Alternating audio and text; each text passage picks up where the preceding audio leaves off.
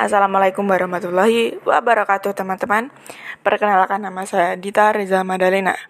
Absen 11 dari kelas 11 IPA 3 Ya, Dita kali ini ingin belajar tentang proklamasi.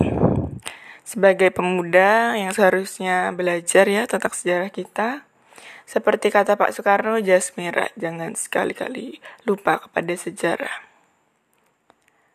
Oke, okay, uh, eh, Sebelum kita belajar tentang apa itu makna proklamasi, marilah kita mendengarkan dulu apa isi dari proklamasi yang dibacakan oleh presiden pertama kita, sang proklamator. Yang membacakan proklamasi yaitu Bapak Insinyur Soekarno.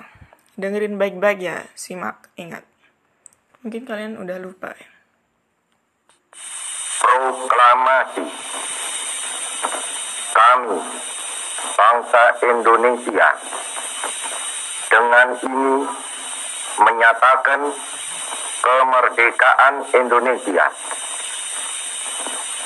Hal-hal yang mengenai pemindahan kekuasaan dan lain-lain diselenggarakan dengan catat sama dan dalam tempo yang sesingkat-singkatnya.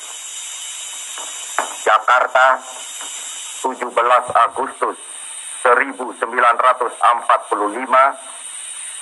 atas nama bangsa Indonesia Soekarno Hatta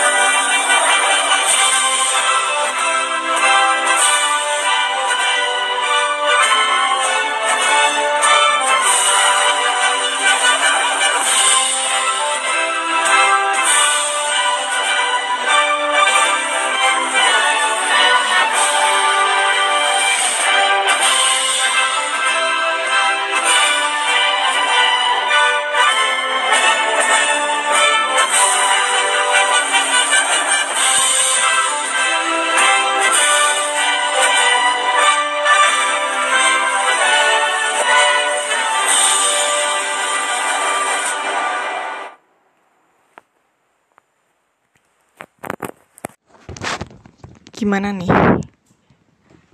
Tadi dengerin proklamasinya disimak baik-baik apa enggak? Dan waktu lagu Indonesia Raya, kalian berdiri apa enggak? Kalau aku pribadi sih berdiri ya. Ya, sebagai bentuk penghormatan gitu. Kalian tahu nggak sih di mana tempat pembacaan teks proklamasi? Oke, okay, untuk kalian yang sudah tahu atau yang kan atau yang belum tahu, ini kita sama-sama belajar aja ya. Tempat pembacaan teks naskah proklamasi otentik oleh Insinyur Soekarno yang didampingi oleh Bapak Dr. Andes Muhammad Hatta untuk pertama kali adalah di Jalan Pegangsaan Timur nomor 56 Jakarta Pusat. Tepatnya pada tanggal 17 Agustus 1945 hari di mana diperingati sebagai Hari Kemerdekaan Bangsa Indonesia, yaitu 17 Agustus. Pukul 11 lebih 30 menit waktu Nippon. Ini waktu Nippon adalah waktu sebutan untuk negara Jepang pada saat itu. Ya kan kita merdekanya itu waktu proklamasi kan waktu setelah zaman penjajahan Jepang ya waktu itu kita dijajah Belanda, Inggris, Portugis selama 350 tahun, lalu Jepang 3,5 tahun, lalu Jepang dibom oleh negara sekutu ya di Nagasaki.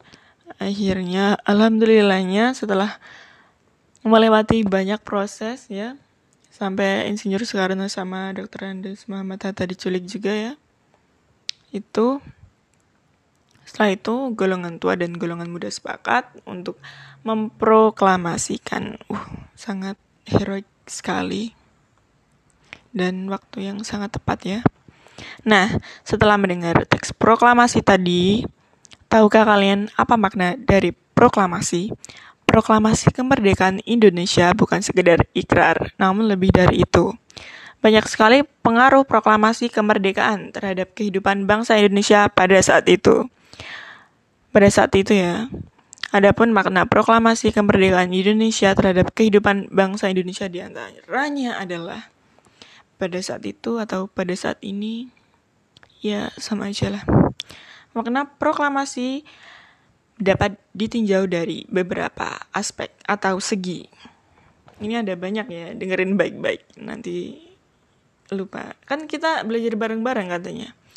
Yang pertama, aspek sosial budaya. Proklamasi memberikan kesempatan kepada seluruh rakyat Indonesia untuk menjadi rakyat yang cerdas, mandiri, dan berkependidikan yang mempunyai nilai-nilai budaya yang tinggi. Uh, banyak sekali budaya di Indonesia. Kalau di Banyuwangi banyak ya. Kalau di daerahku itu kalau malam suran ada arah-arahan. Aduh, ini nggak apa-apa kan itu budaya ya. Lanjut ya dengan proklamasi kemerdekaan Indonesia menggambarkan bahwa kehidupan sosial masyarakat Indonesia pada saat itu mampu terintegrasi dengan baik, mewujudkan totalitas nilai tata sosial dan tata laku masyarakat Indonesia yang mampu merealisasikan falsafah hidup Pancasila dengan asas yang melandasi pola pikir, perilaku, proses, dan struktur sosial Indonesia. Proklamasi kemerdekaan Indonesia merupakan wujud total dari keinginan bangsa Indonesia yang berpola dan bisa diperinci menurut fungsi fungsi dalam memenuhi kebutuhan hidup manusia dalam bermasyarakat yaitu kebutuhan untuk merdeka. Ya ya lah capek gitu. Berabad-abad dijajah. Jadi ya proklamasi itu sangat penting ya untuk merdeka. Alhamdulillah ya Allah merdeka. Alhamdulillah. Pada saat itu, proklamasi kemerdekaan menjadi pola pikir, pola tindak, dan fungsi sistem sosial yang merupakan institusi sosial, yaitu suatu sistem yang menunjukkan bahwa peran sosial dan norma saling berkait. Jadi ini peran sosial dan norma-norma itu saling berkait ya. Kayak norma agama, norma sosial yang telah disusun guna memuaskan suatu kehendak atau fungsi sosial. Dengan lahirnya proklamasi kemerdekaan Indonesia, kehidupan sosial Indonesia disatukan dalam kebinekaan, yaitu kesembuhan kita apa? Bineka Tunggal Ika. Dan tentunya kehidupan sosial bangsa Indonesia menjadi lebih terarah dan terencana setelahnya. Bineka Tunggal Ika, beragam, tunggal, beragam namun bersatu dalam budaya, agama, dan sebagainya. Bagus-bagus, Masya Allah. Makna kemerdekaan terhadap budaya. Dengan proklamasi kemerdekaan Indonesia, maka jelas ya, berpengaruh besar terhadap budaya bangsa Indonesia. Bangsa yang dijajah dan bangsa yang lepas dari penjajahan tentunya memiliki budaya yang jauh berbeda. Dengan proklamasi kemerdekaan Indonesia, dan berdasarkan pada teks proklamasi kemerdekaan Indonesia, sudah jelas bahwa sistem sosial budaya Indonesia memenuhi pola pikir atas budaya bangsa Indonesia yang berdasarkan pada pada apa? Ya pada ketuhanan yang Maha Esa, negara persatuan Indonesia, negara Indonesia adalah negara yang berbudaya demokrasi, dan berlandaskan pada keadilan sosial bagi seluruh rakyat Indonesia. lalu berbudi pekerti dengan memegang teguh cita-cita yang luhur. Ini dibahas apa enggak ini satu-satu? Iya dibahas dong. Yang pertama, ketuhanan yang Maha Esa. Proklamasi lahir atas izin Tuhan yang Maha Esa. Ini tersurat jelas dalam pembukaan Undang-Undang Dasar Negara Republik Indonesia tahun 1945 yang berbunyi atas berkat rahmat Allah yang Maha Kuasa. Yang kedua, yang maksud negara persatuan Indonesia itu bagaimana? Jadi, budaya persatuan Indonesia jelas tersirat dan tersurat dari proses hingga terlaksananya proklamasi kemerdekaan Indonesia. Secara tersirat dapat dilihat dari proses perencanaan proklamasi di mana golongan muda dan golongan tua bahu-membahu untuk memberikan yang terbaik bagi bangsa ini walaupun banyak perbedaan namun tetap memegang teguh budaya persatuan ya sebelum reklamasi kan sempet ada tragedi penculikan itu ya. Akhirnya golongan muda dan golongan tua setuju untuk memproklamasikan pada tanggal 17 Agustus. Masya Allah. Rahmat banget ya. Kita bisa merdeka ya. Alhamdulillah. Yang ketiga yang dimaksud negara Indonesia adalah negara yang berbudaya demokrasi adalah berbudaya demokrasi jelas terlihat dalam proses dan juga pelaksanaan proklamasi kemerdekaan Indonesia. Waktu pelaksanaan proklamasi jelas merupakan hasil rundingan dari pihak golongan muda dan golongan tua yang mencerminkan pelaksanaan demokrasi dan perumusan proklamasi pun jelas merupakan hasil rumusan bersama yang juga merupakan cerminan budaya demokrasi.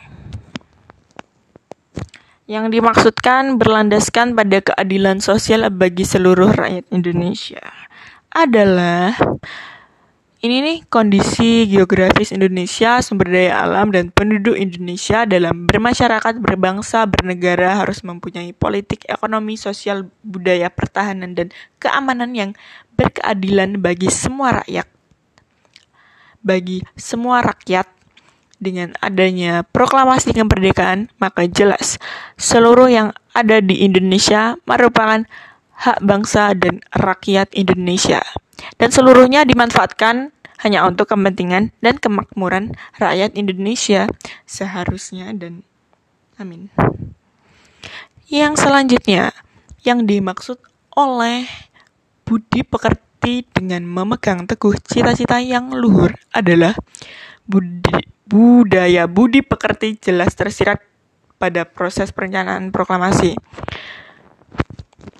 di mana golongan tua tetap menghargai eh ma maaf maksudnya di mana golongan muda ya tetap menghargai golongan tua dengan memberikan dorongan saran dan bantuan untuk pelaksanaan kemerdekaan Indonesia dan tentu saja ini dikarenakan seluruh elemen masyarakat pada waktu itu memiliki dan memegang teguh cita-cita yang luhur, yaitu cita-cita untuk merdeka, cita-cita untuk memerdekakan bangsa Indonesia. Alhamdulillah. Yang kedua adalah aspek ekonomi. Tadi yang pertama satu aspek sosial budaya ya. Yang kedua adalah aspek ekonomi ini gimana nih maksudnya aspek ekonomi nih? Jadi, proklamasi memberikan arah dan kesempatan bagi bangsa Indonesia untuk menciptakan rakyat yang sejahtera dan mempunyai kekuasaan dalam menguasai dan mengelola sumber-sumber daya ekonomi secara mandiri. Kehidupan ekonomi bangsa Indonesia pada saat sebelum dan sesudah kemerdekaan jelas sangat jauh berbeda seperti bangsa yang merdeka tentunya memiliki kesempatan besar untuk lebih makmur dan lebih mapan dalam perekonomian. Iya, tentu saja kan udah merdeka, tidak di tahan-tahan lagi dan dijajah sama penjajah. Namun, sebelum mengalami kemapanan secara ekonomi pada awal-awal setelah kemerdekaan, bangsa Indonesia juga mengalami kekacauan ekonomi terlebih dahulu. Ya. Dan ini adalah proses yang wajar. karena pada saat itu Indonesia belum memiliki pemerintahan yang kuat dan mumpuni. Ditambah lagi Belanda masih belum mengakui kemerdekaan Indonesia dan ini terbukti dengan terjadinya agresi militer Belanda I dan agresi militer Belanda II. Ini di Bandung ya. Akhirnya karena rakyat kita semangat untuk merdeka, akhirnya agresi Belanda kita kalahkan. Alhamdulillah pada periode tahun 1945 sampai 1950, Indonesia mengalami inflasi yang sangat tinggi yang disebabkan oleh karena adanya blokade dari Belanda. Kosongnya kas negara dan juga sebagai imbas dari warisan sistem ekonomi dari Jepang yang masih melekat pada bangsa Indonesia. Ya, baru merdeka ya. Usaha pemerintah pada saat itu sangat gencar, terutama untuk membangkitkan ekonomi Indonesia guna menebus blokade ekonomi dari Belanda. Indonesia mencoba menembus dengan memberikan bantuan beras kepada India. Ini merupakan salah satu cara untuk menunjukkan eksistensi bangsa Indonesia di wajah dunia. Ini pemimpinnya cerdas sekali. Selain itu, untuk menumbuhkan kepercayaan bangsa-bangsa lain dan menambah dukungan atas kemerdekaan Indonesia pada saat periode 1945 sampai 1950 pun di Indonesia diberlakukan tiga mata uang guna menjaga stabilnya nilai mata uang. Yang pertama yaitu mata uang de Java Bank maaf ya kalau salah ejaannya karena ini bahasa Belanda. Ini de Javas C Bank mata uang Hindia Belanda dan mata uang pemerintahan Jepang. Atau nama lainnya Dai Nippon Teikoku Seihu. Kemudian dikeluarkan pula oleh Oria uang Republik Indonesia pada tahun 1945, 1947, 1948, dan 1949. Walaupun tertatih-tatih, namun itulah perjuangan pada saat beratnya ekonomi bangsa Indonesia pada awal kemerdekaan bangsa ini.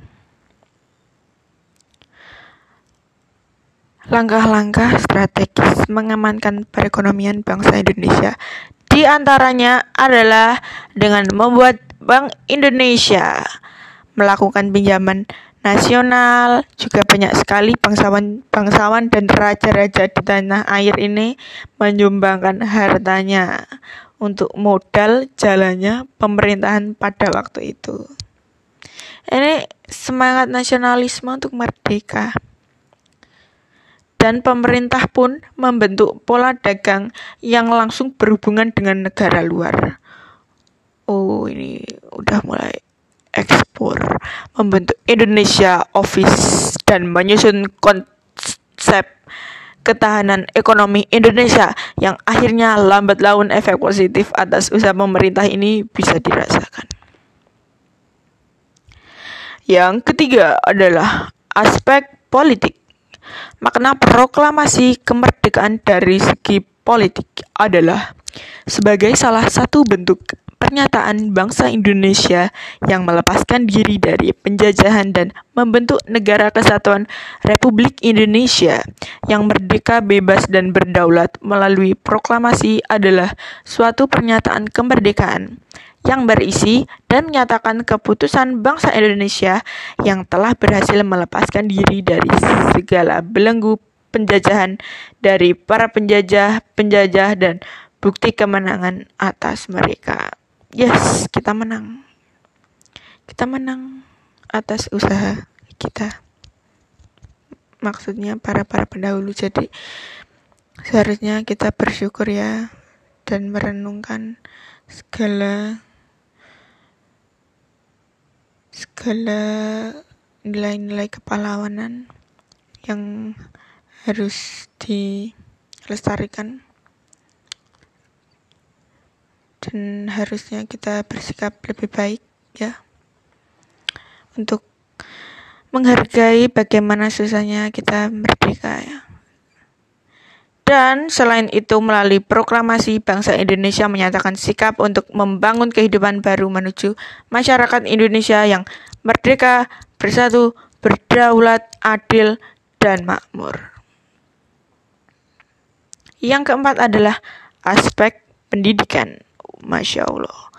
Melalui proklamasi juga Indonesia bertekad untuk memajukan kehidupan rakyat yang menjadi rakyat ya, pendidikan sangat penting ya karena kita mempunyai SDA yang yang mengelola SDA adalah manusia. Man, untuk mengelola SDA agar dikelola lebih baik kita membutuhkan manusia-manusia yang berkualitas baik juga. Jadi kita memerlukan pendidikan agar sumber daya manusianya juga berkualitas. Jadi, melalui proklamasi Indonesia berdekat untuk memajukan kehidupan rakyat yang menjadi rakyat. Maksudnya rakyat itu agar menjadi pintar jauh dari keterbelakangan dan merata. Jadi kita pintarnya itu merata bagi setiap warga dengan tidak ada pembatasan ataupun hukum-hukum diskriminasi ya semoga saja. Makna kemerdekaan pada bidang pendidikan bagi bangsa Indonesia sendiri secara garis besar ialah pendidikan di Indonesia dapat merdeka seutuhnya ketika seluruh rakyat Indonesia, baik wanita maupun pria, baik yang miskin ataupun kaya, dapat menempuh pendidikan yang sesuai di mana standar kualitas setiap lembaga pendidikan harusnya memiliki kesamaan taraf agar memiliki generasi yang berkualitas.